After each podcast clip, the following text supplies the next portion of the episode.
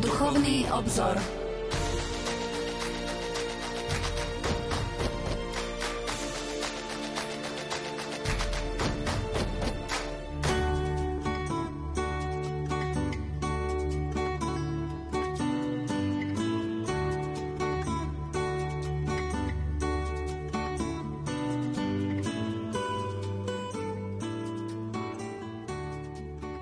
Emeritný pápež Benedikt XVI vo svojej apoštolskej exhortácii o Božom slove napísal: Novosť biblického zjavenia spočíva v tom, že Boh sa nám dáva poznať v dialógu, ktorý túži s nami viesť.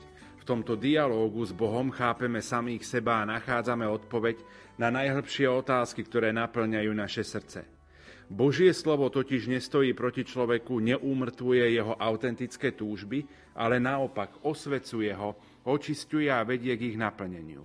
Aké dôležité je pre našu dobu objaviť, že len Boh odpovedá na smet, ktorý je v srdci každého človeka. Dovolte mi, aby som v tomto adventnom čase privítal štúdiu Rádia Lumen našich hostí, Petra Staroštíka, dekana Banskobystrickej katedrály. Peter, dobrý večer. Požehnaný dobrý večer všetkým. A Štefana Fábriho, farára Farnosti Žilina-Závodie. Štefan, dobrý večer. Prajem srdečný pekný večer všetkým, ktorí nás v tejto chvíli počúvate. A aj vám, bratia, tebe, otec Pavol, sa chcem opätovne poďakovať za pozvanie do dnešnej relácie a tebe, Peter, že si prišiel spolu so mnou, aby sme obidvaja rozprávali o tom, čo máme radi, a to je liturgia. Benedikt XVI hovorí o dialógu, ktorý je nevyhnutný pre našu vieru, pre vzťah medzi Bohom a nami. On sa prihovára nám, my odpovedáme na jeho slová. A keď my slovami v modlitbe vyjadrujeme to, čím je naplnené naše srdce, on nám odpovedá. A tak témou dnešnej relácie bude úloha slova v liturgii. Chceme o nej hovoriť ako o privilegovanom priestore, v ktorom zaznieva Božie slovo nám a v ktorom my prostredníctvom slov môžeme predstúpiť pred Boha a vstúpiť do dialógu s ním. A možno je to také príhodné v tomto adventnom období hovoriť o slove, lebo to slovo s veľkým S očakávame, ktoré príde na Vianoce. O liturgii ako o mieste dialógu Boha a človeka sa budem dnes rozprávať teda s mojimi hostiami, liturgistami Petrom Staroštíkom a Štefanom Fábrim. Ale prv, ako začneme túto našu tému, dovolte, bratia, aby som vám položil nasledovnú otázku. Zajtra budeme sláviť slávnosť nepoškvrneného počatia Panny Márie. Je to mariánsky sviatok v advente. A keď som rozmýšľal, čo sa vás na úvod spýtam, tak v súvislosti s týmto sviatkom mi prichádza na um práve pútnické miesto Lurdy. Čo pre vás toto pútnické miesto znamená? Ako ho vnímate? Máš pravdu, Pavol, naozaj tam sa Panna Mária predstavuje ako nepoškvrnenie počatá. A pre mňa osobne je to veľmi milé, doslova milované miesto. Veľmi rád putujem do Lourdes, pokiaľ boli tie možnosti, tak zobral som aj so sebou farníkov. Boli sme na púti v Lourdoch a aj individuálne, aj sám osobne s priateľmi, s kňazmi sme navštívili viackrát toto pútnické miesto. A skutočne, keď sa ma pýta, že čo pre mňa znamená, tak by som povedal, že naozaj je to miesto, ktoré je veľmi, veľmi zázračné pre mňa, pretože tam cítil som vždy taký dotyk Božej lásky. A to nie je hociakým spôsobom, ale práve cez tú ľudskú lásku, cez tú ľudskú blízkosť, ktorú človek môže vnímať na jednej strane v trpiacom človekovi, ktorých tam je veľké množstvo a prichádzajú tam prosiť, či už o duchovné alebo o telesné uzdravenie. A potom ten dotyk Božej lásky prostredníctvom tých dobrovoľníkov, ktorí sa doslova dotýkajú, pomáhajú, slúžia rozličným spôsobom tým chorým, ktorí sú tam. Takže pre mňa je to naozaj také zázračné miesto lásky. Lásky, ktorú nám preukazuje Boh prostredníctvom Panny Márie, ale aj prostredníctvom toho tepla ľudskej lásky, ktorá slúži, ktorá sa dáva druhému. Lurdy samozrejme sú mariánskym putnickým miestom a tak v tom spočíva si aj ich sila. A to je úcta, láska k Božej Matke Márii, ktorá je tu možno viditeľná, počuteľná, ale doslova dá sa precítiť. Ale chcel by som spomenúť dva rozmery alebo dva momenty, ktoré sa spájajú s Lurdami a ktoré som ja osobne nezažil nikde inde, hoci som už trochu po tom svete pochodil. To prvé je to obrovské množstvo ľudí s nejakým zdravotným deficitom, ktorí prichádzajú na toto miesto, mnohí na invalidných vozíkoch, niektorí dokonca na lôžkach. a ktorí prichádzajú sem nohám doslova, alebo k srdcu Božej Matky Márie, aby si vyprosovali zdravie. Tie procesie s chorými a prosby, modlitby, požehnania s Najsvätejšou sviatosťou oltárnou, ktoré je možné vnímať a vidieť tu, sú pre mňa vždy mimoriadne silné a nepamätám si, že by som niečo podobné videl niekde inde na svete. No a ten druhý rozmer, ktorý mňa ako liturgistovi je zvlášť blízky a vzácny, je krása, nádhera liturgie a zvlášť liturgickej hudby a spevu, ktorý zaznieva pri liturgických sláveniach v Lurdoch, obzvlášť v podzemnej bazilike, ktorú rád navštevujem a vždy, keď mám možnosť prísť do Lourdes, tak sa teším práve na Svätú omšu v podzemnej bazilike, pretože tá je vždy prenádherná. Vždy.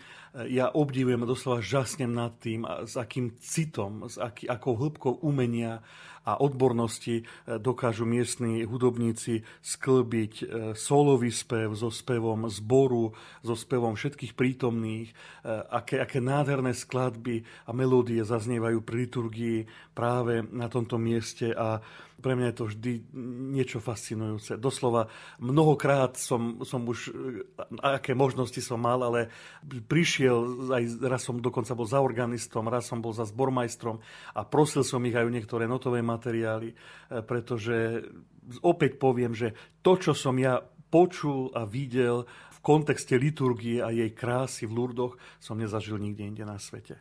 Zvykli sme prvú pieseň na začiatku relácie venovať, niekoho pozdraviť, koho by ste dnes večer chceli pozdraviť vy dvaja. Tak možno, že v tomto čase pandémie a všetkého toho, čo prežívame, tak neustále myslím si, že je pre nás veľmi dôležitá myšlienka, zvlášť na tých, ktorí slúžia práve tým chorým, trpiacím a sú to teda lekári, zdravotníci, ale aj dobrovoľníci mnohí. Práve im by som chcel venovať dnešný večer túto pieseň spolu aj so svojou spomienkou v modlitbe na nich.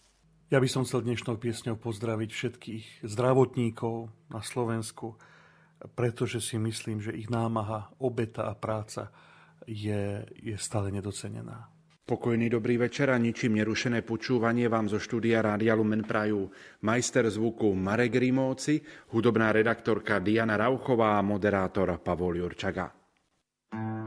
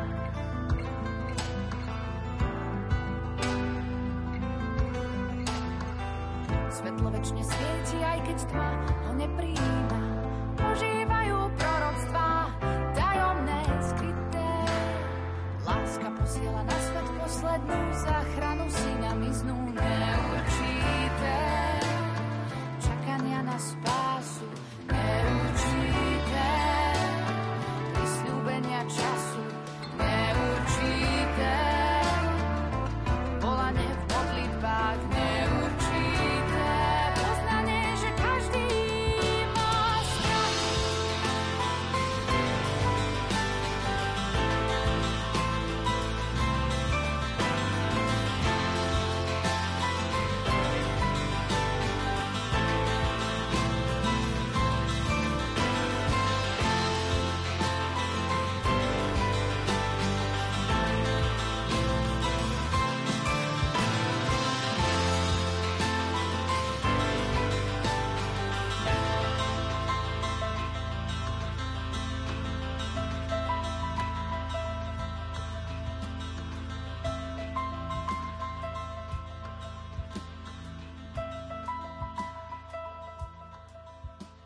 Počúvate Rádio Lumen, počúvate reláciu Duchovný obzor. Našimi hostiami sú Štefan Fábri a Peter Staroštík, naši liturgisti. Začneme reláciu o Božom a ľudskom slove v liturgii tou najobyčajnejšou otázkou. Peter, čo je to slovo? No, keď si takto veľmi jednoducho položil otázku, tak môžem aj naozaj tú základnú definíciu spomenúť, ktorá hovorí, že slovo je základnou stavebnou jednotkou jazyka, teda našej reči. Je základným prostriedkom jazykovej komunikácie.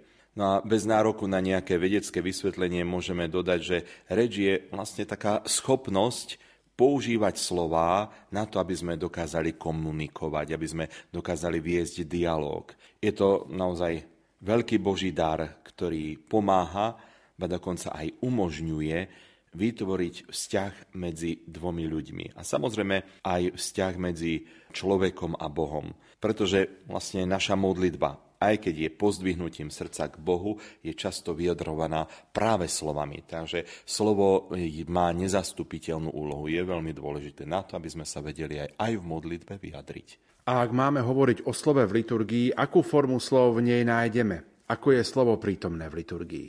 Tak slovo má v liturgii naozaj rôznu podobu a rôznu formu a práve tomu by sme chceli venovať túto dnešnú reláciu, ktorú sme pripravili pre našich poslucháčov. No a v prvom rade môžeme povedať, že v liturgii zaznieva Božie slovo a ľudské slovo. Teda na také dve skupiny by sme to rozdelili, že teda je tu Božie slovo a ľudské slovo. A keby sme to chceli rozmeniť na drobné, tak môžeme hovoriť o tom, že Boh svojím slovom zvoláva účastníkov liturgie, pretože liturgiu slávi kto? Cirkev. A cirkev je vlastne spoločenstvo zhromaždených, doslova tých, ktorí sú zvolaní. Boh nás všetkých svojim slovom pouča, vyučuje. To je taký veľmi dôležitý rozmer, ktorý môžeme v liturgii zažívať. Zároveň on nás prostredníctvom svojho slova učí formulovať naše slová. Teda učí nás modliť sa. Akoby to bola tá odpoveď na to, keď učeníci prichádzajú za Ježišom a pýtajú sa ho, prosia, Pane, nauč nás modliť sa, keď vidia, ako sa Ježiš modlí. Pane, nauč nás modliť sa. A on nás učí. Jeho slovo nám pomáha formulovať naše slová. No a potom Boh sa nám aj prihovára svojim slovom a tým vstupuje do vzťahu s nami. Dáva sa nám poznať, zjavuje nám seba samého, zjavuje nám cez svoje slovo lásku, svoje milosrdenstvo, svoj plán, ktorý má so stvorením a vôbec s každým jedným z nás. Čiže je to veľmi dôležitý rozmer toho prihovárania sa. Boh sa nám svojim slovom prihovára. No a potom my, ktorí sa zúčastňujeme liturgického slávenia, to jeho slovo vlastne prijímame. A preto ja častokrát aj povzbudzujem veriacich aj na začiatku svätej omše, aby sme si otvorili svoje srdcia pre to slovo, ktoré dnes Pán pre nás pripravil.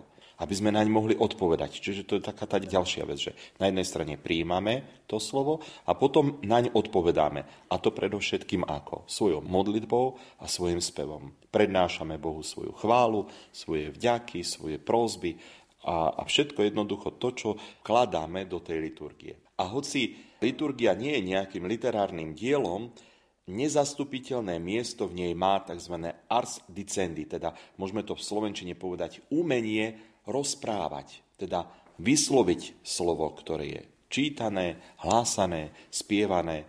Teda musí to byť, alebo teda malo by to byť to slovo, ktoré doslova sa stáva takým umením, lebo to slovo je potrebné, aby bolo krásne, aby bolo zachytené, aby bolo rozpoznateľné. Slovo je veľmi dôležitým symbolom, ktoré poukazuje predovšetkým nám na to, aký je Boh vznešený a zároveň to poukazuje na náš vzťah s ním. A preto nie je jedno, ako a aké slová pri liturgii zaznievajú a preto každé jedno slovo v liturgii je veľmi dôležité a treba ho takýmto spôsobom aj vnímať. Takže o tom dnes budeme trošku rozprávať. Ako prvé sa chcem opýtať, či má liturgia nejaký svoj vlastný jazyk, svoju reč, bez ohľadu na to, či ide o Božie slovo, či o ľudské, predsa sa jedno i druhé vyjadruje ľudskou rečou. Je reč liturgie iná ako bežná reč, ktorou všetci každodenne komunikujeme? Odpoveď je áno aj nie. Vysvetlím. Ak má byť reč zrozumiteľná, a to je prvorada podmienka toho, aby vlastne mohla plniť svoj účel, musí používať slová, ktorým ľudia rozumejú. S tým vlastne súvisí aj to, prečo cirkev prijala živé jazyky do liturgie. Vieme veľmi dobre, že prvotná cirkev používala ako bohoslužobný jazyk prevažne gréčtinu, ak sa teda samozrejme rozprávame o prostredí, povedzme, Stredomoria alebo západnej Európy.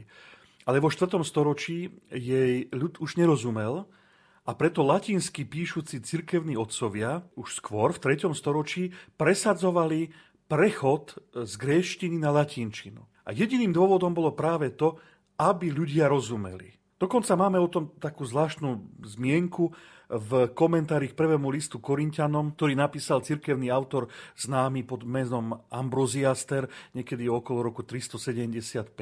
A on píše: niektorí kresťania spievajú pri liturgii grécke piesne, hoci vôbec nerozumejú tomu, čo spievajú.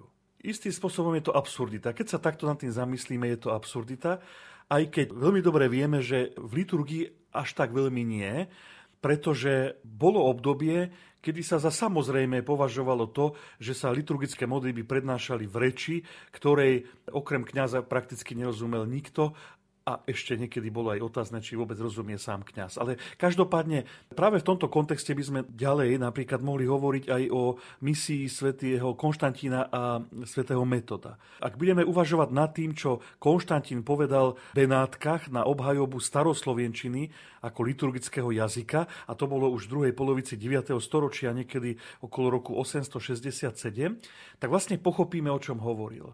Ja skúsim zacitovať kúsok z toho textu. Teraz však, bratia, čo by som vám osožil, keby som prišiel k vám a hovoril jazykmi a nehovoril vám ani slovo zjavenia, ani poznania, ani z proroctva, ani z náuky? Veď aj bezdušné nástroje vydávajúce zvuky, či už je to píšťala a či citara, keby nevydávali rozoznateľné zvuky, ako by sa vedelo, čo sa píska a čo sa hudie. Tak aj vy, ak nevydávate jazykom zrozumiteľné slová, akože sa bude vedieť, čo hovoríte? Budete hovoriť do vetra. Ak teda nepoznám význam hlasu, budem cudzincom pre toho, čo hovorí. A ten, čo hovorí, bude mne cudzincom.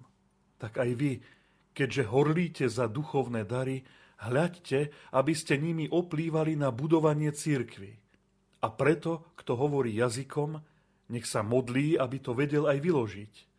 Lebo keď sa modlím cudzím jazykom, môj duch sa modlí, ale môj rozum je bez úžitku. Čo teda? Budem sa modliť duchom a budem sa modliť aj rozumom. Budem žalby spievať duchom, ale aj rozumom. No my môžeme byť vďační Bohu, že túto skutočnosť cirkev opäť prehodnotila po Druhom Vatikánskom koncile, keď zaviedla do liturgie jazyk, ktorý je zrozumiteľný tým, ktorí ním hovoria, aj tým, ktorí ho počúvajú. Takže v tomto kontexte môžeme povedať, že reč liturgie je taká, aká je bežná reč, ktorou hovoria ľudia, teda ktorej ľudia rozumejú. Na druhej strane ale môžeme povedať, že predsa je iná. Z istého uhlu pohľadu je to reč odborná, ktorá má svoje špecifika, používa výrazy, ktoré sa bežne nepoužívajú. Známy je napríklad vokatív. Ten sa v bežnej slovenskej reči, na rozdiel napríklad od češtiny, nepoužíva. Ale v liturgických modlitbách nevravíme: Pán Boh, vypočuj nás, ale Pane Bože, vyslíš nás. Nevravíme: Pán Ježiš, príď, ale Pane Ježišu, príď. Rovnako používame napríklad vokatív Duchu Svätý. A ešte sa vrátim k tomu slovu vyslíš.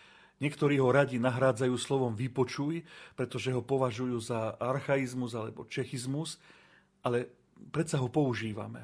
A to najmä kvôli jeho významovému odtienku.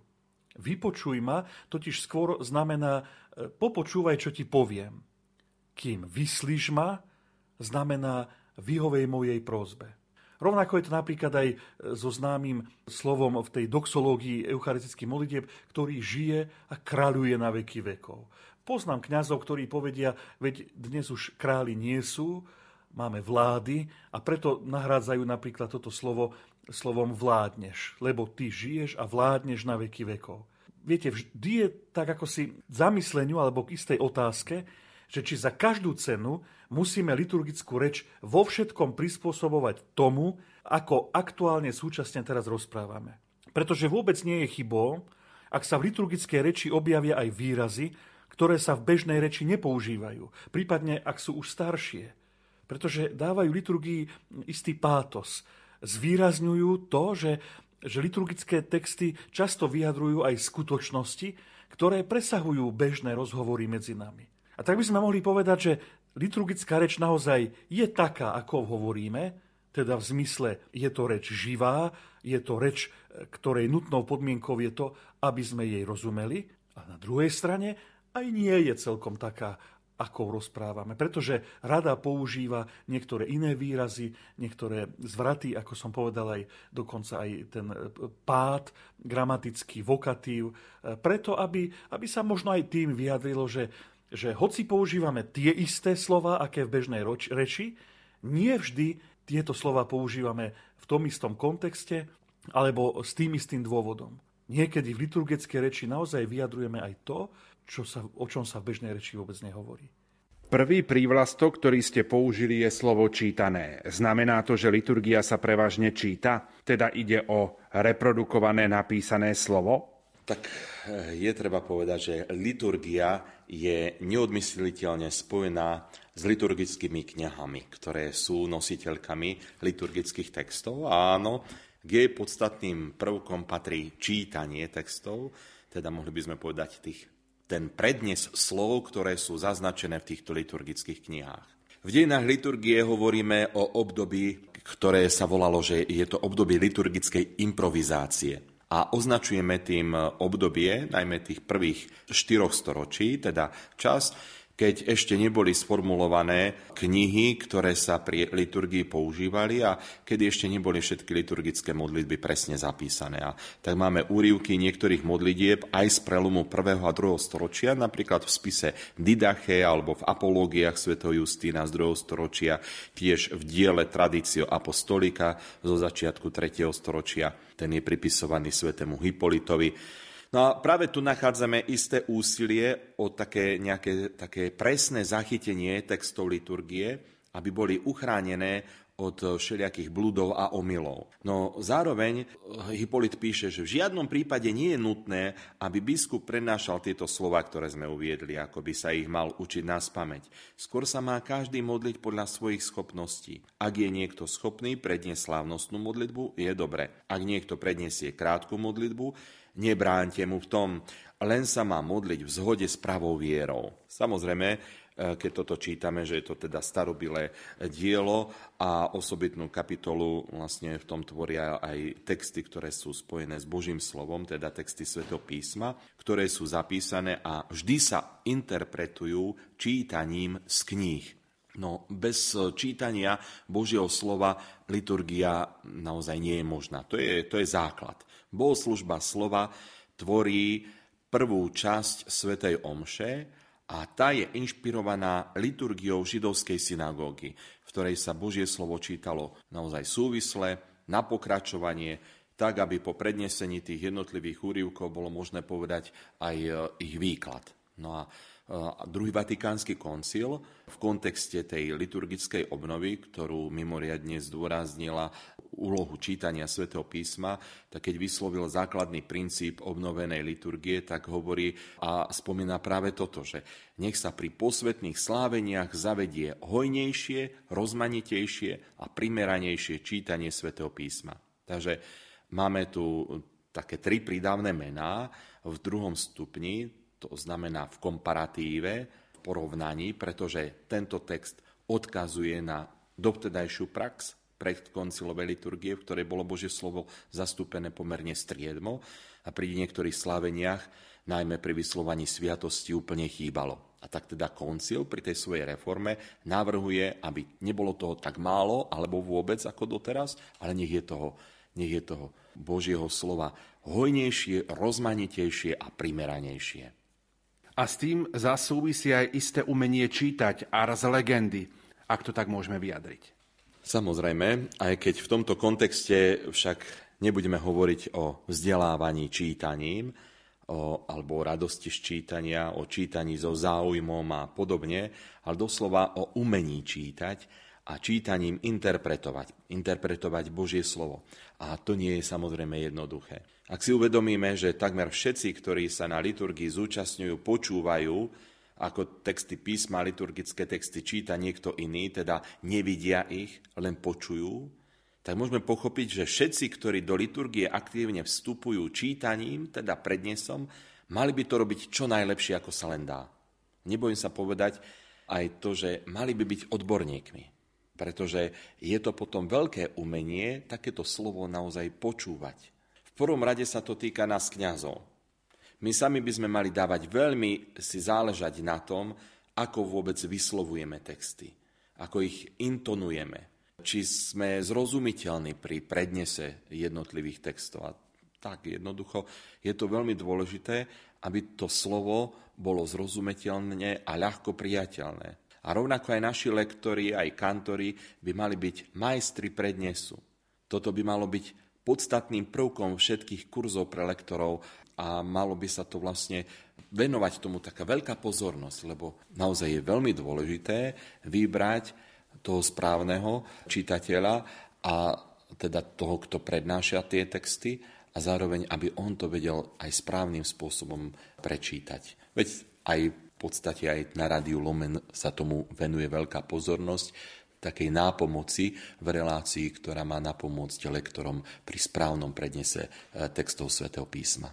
Táto relácia je vysielaná bežne v nedeľu ráno po 7 hodine.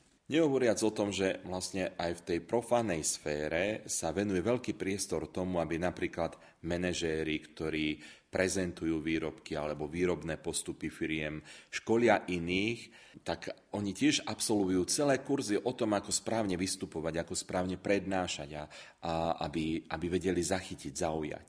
Niekto môže čítať aj tie najkrajšie slova a prednášať skvost literárnych diel. Ak ich nesprávne interpretuje, tak potom ten celý výsledok sa minie, je zlý. A v kontexte toho, o čom vlastne hovoríme, možno dodať, že nestačí používať slová, ktorým ľudia rozumejú po tej nejakej tej významovej stránke. Ak im nerozumejú preto, že ich zle počujú alebo vôbec nepočujú, no tak potom to absolútne nemá zmysel takéto prednášanie. My hovoríme sväté slová, slova modlitieb, čítame Božie slovo, takže mali by sme k týmto textom pristupovať naozaj s veľkou láskou a zároveň bázňou a byť pritom, dovolím si povedať, majstrami čítania. My si v tejto chvíli opäť trochu zahráme a po pesničke budeme v našom rozprávaní pokračovať.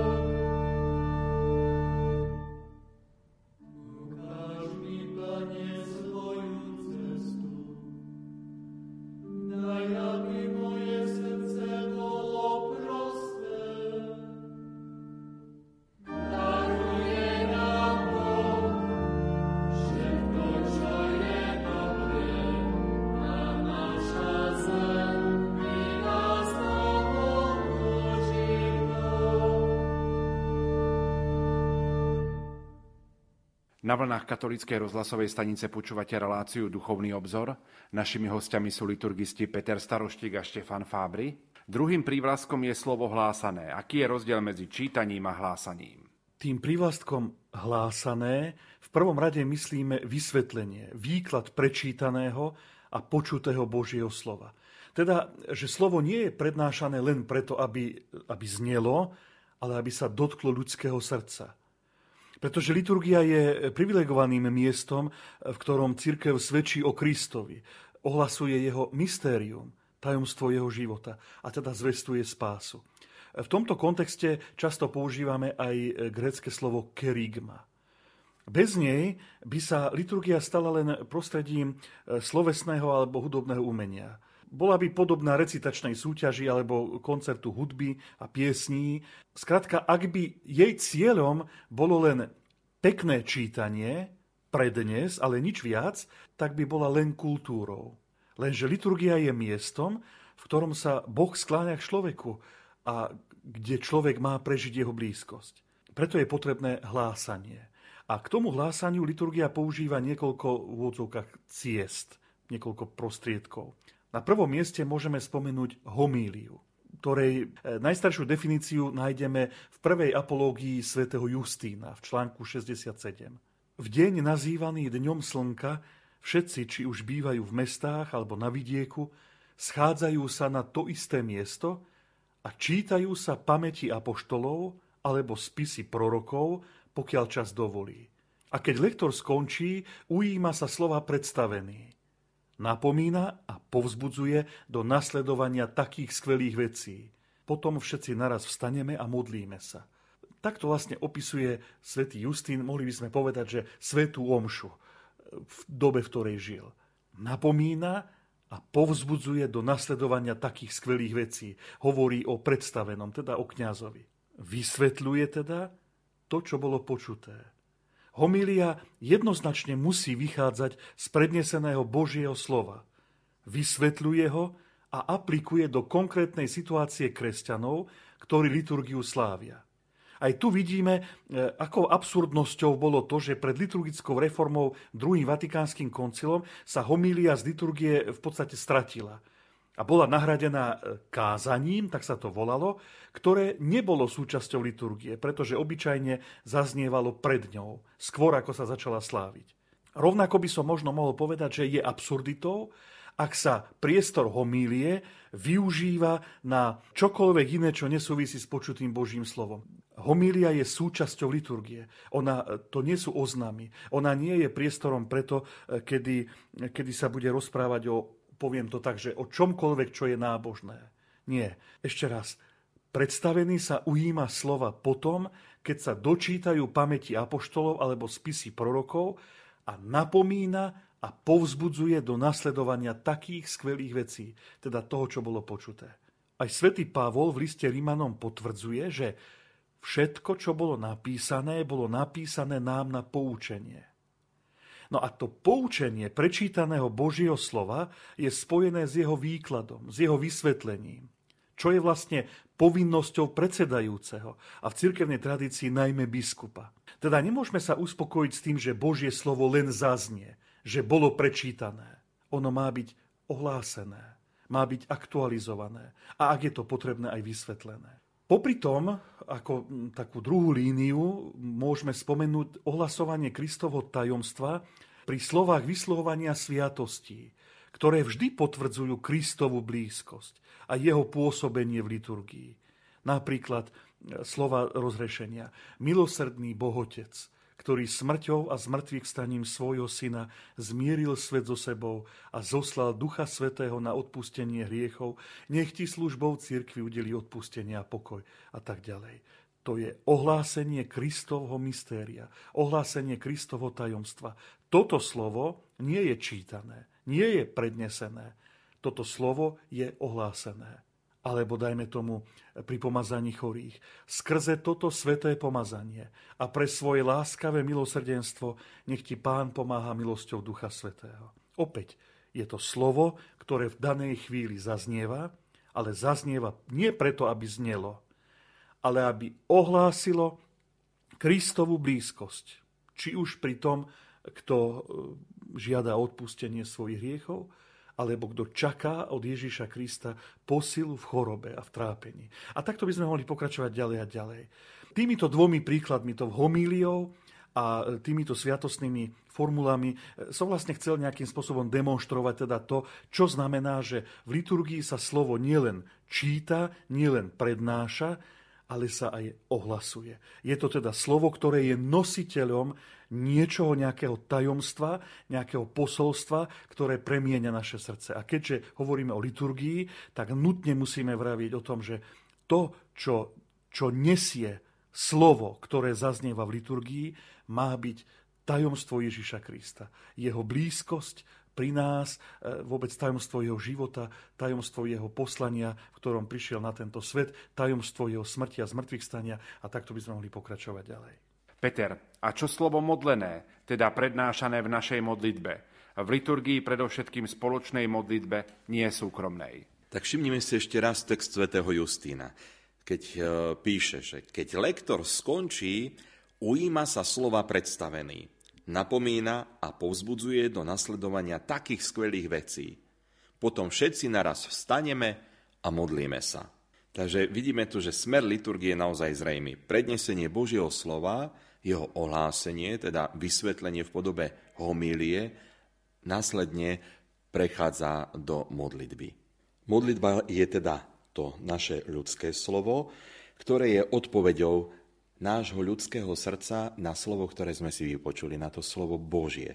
A tu sa v liturgii dejú dve veci. Buď je to spoločnou modlitbou, ktorú všetci poznajú a všetci spoločne prednášajú, alebo potom tým, že sa veriaci posvetným tichom, tiež tou duchovnou účasťou, krátkou nejakou aklamáciou, teda zvolaním, zúčastňujú na modlitbe, ktorú v mene celého zhromaždeného spoločenstva prednáša predsedajúci.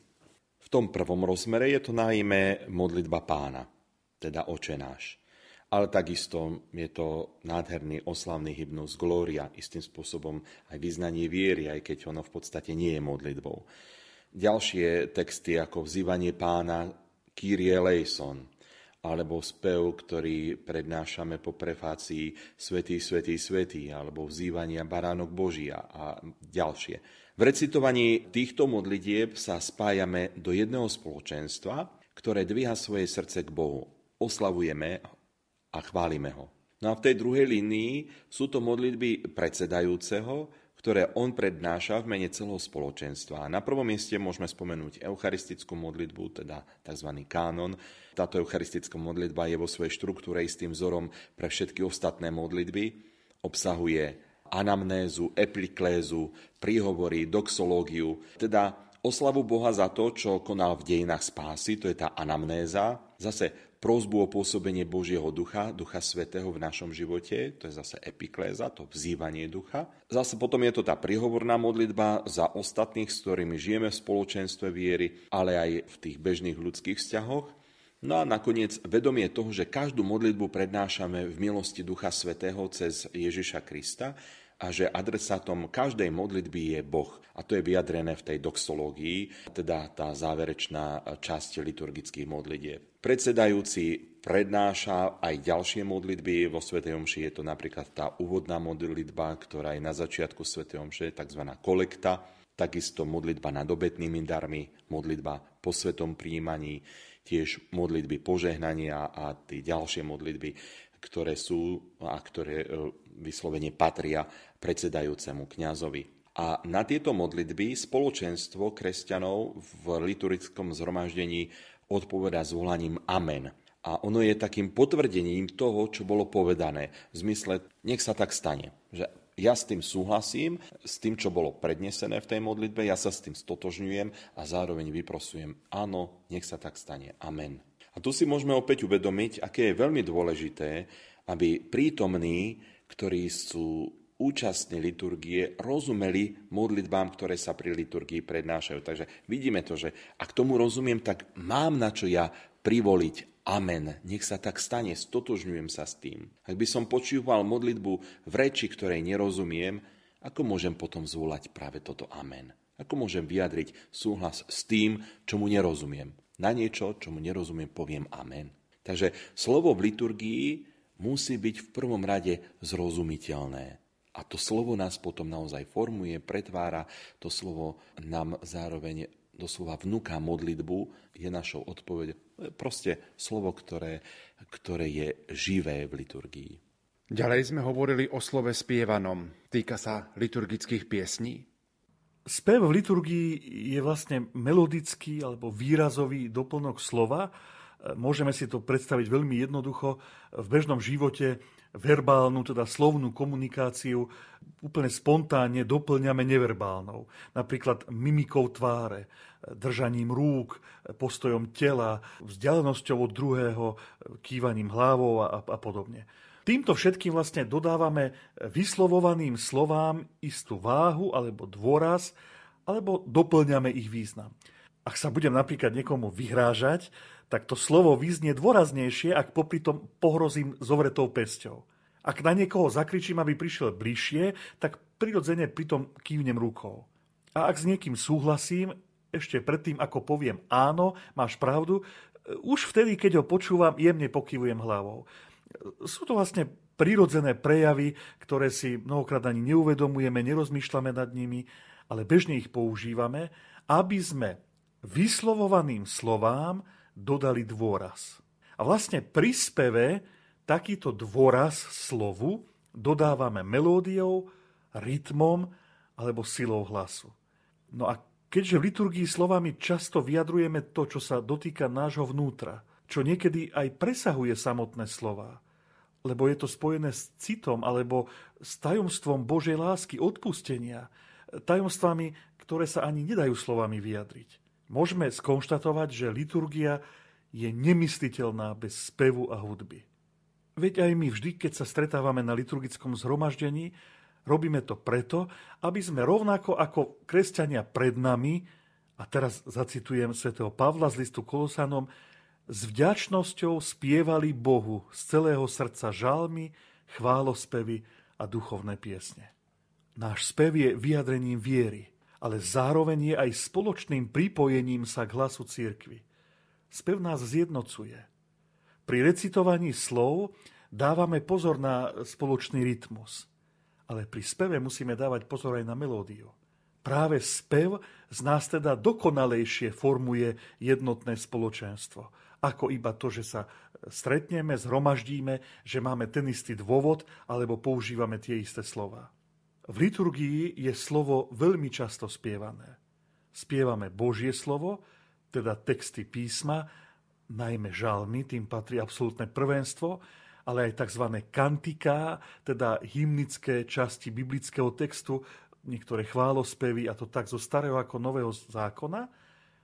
Rovnako sa spieva väčšina tzv. Antifón, ktorými celé spoločenstvo odpovedá na spev solistu alebo zboru, a práve tie sú takisto často prevzaté zo Svätého písma.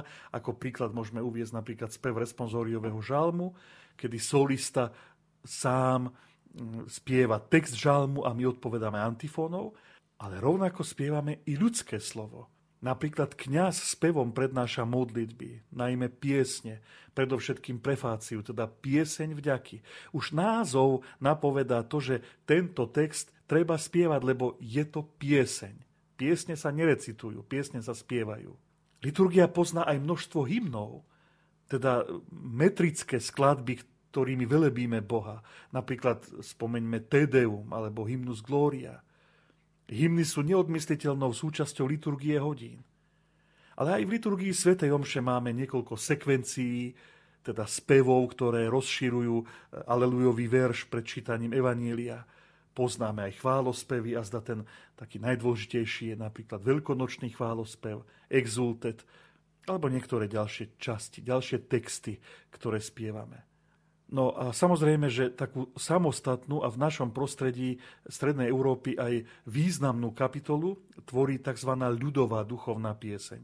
Niekedy vznikla z prekladu trópov alebo hymnov z latinského jazyka do ľudového, inokedy ako samostatná tvorba. Tá zažila taký svoj vrchol najmä v období baroka, kedy vrcholilo rozdelenie liturgie na súkromnú pobožnosť kňaza, ktorý liturgické texty prednášal po latinsky a zväčša potichu, a na pobožnosť ľudu, ktorý sa takéto omše zúčastňoval. Tú bariéru jazyka, ale aj priestoru, pretože centrum liturgie oltár bol od ľudí oddelený mrežou, tá ľudová nábožnosť prekonávala práve rozvojom piesní, ktoré boli vo veľkej miere spievanou modlitbou. Teda ľudia zhromaždení na liturgii svätej omše spievali piesne, ktoré boli ľudovou tvorbou, a práve nimi sa istým spôsobom zapájali do toho, čo vlastne kňaz konal stojac pri oltári. Niekedy napríklad spievali to, čo videli, omšové piesne, dajme tomu, omša sa už začína. Keď sa nad tým zamyslíme, no na čo to treba spievať, že sa omša začala, veď to všetci vedia.